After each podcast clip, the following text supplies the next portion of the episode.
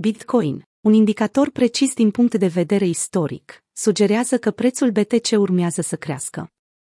Bitcoin ar putea să aibă parte de o creștere bullish masivă, dacă se repetă un declanșator clasic al bull marketului din 2021.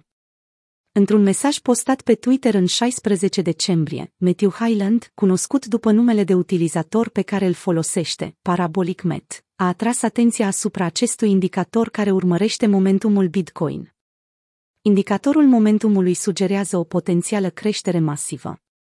Chiar dacă se tranzacționează în continuare sub 50.000 de dolari, Bitcoin a ieșit deja dintr-un canal descendent, conform indicatorului care urmărește momentumul, prin măsurarea prețului la care lumânările închid în comparație cu cele din urmă.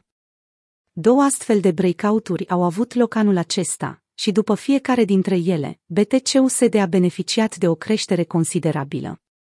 În ultimele două cazuri, prețul a realizat o creștere masivă în afara unui canal descendent, întins pe mai multe luni de zile, a scris Highland în comentariul său.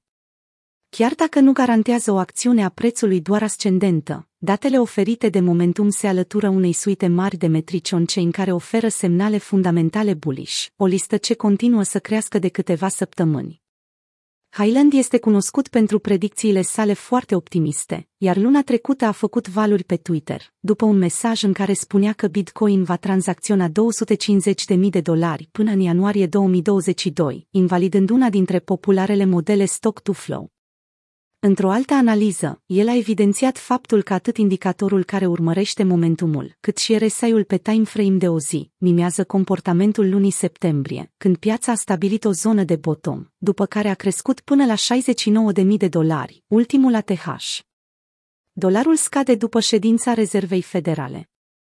Acțiunea pieței spot a fost oarecum mai liniștită pe parcursul sesiunii de astăzi, perioadă în care Bitcoin s-a tranzacționat într-un interval de 1000 de dolari, chiar dacă indexul dolarului american a suferit un declin.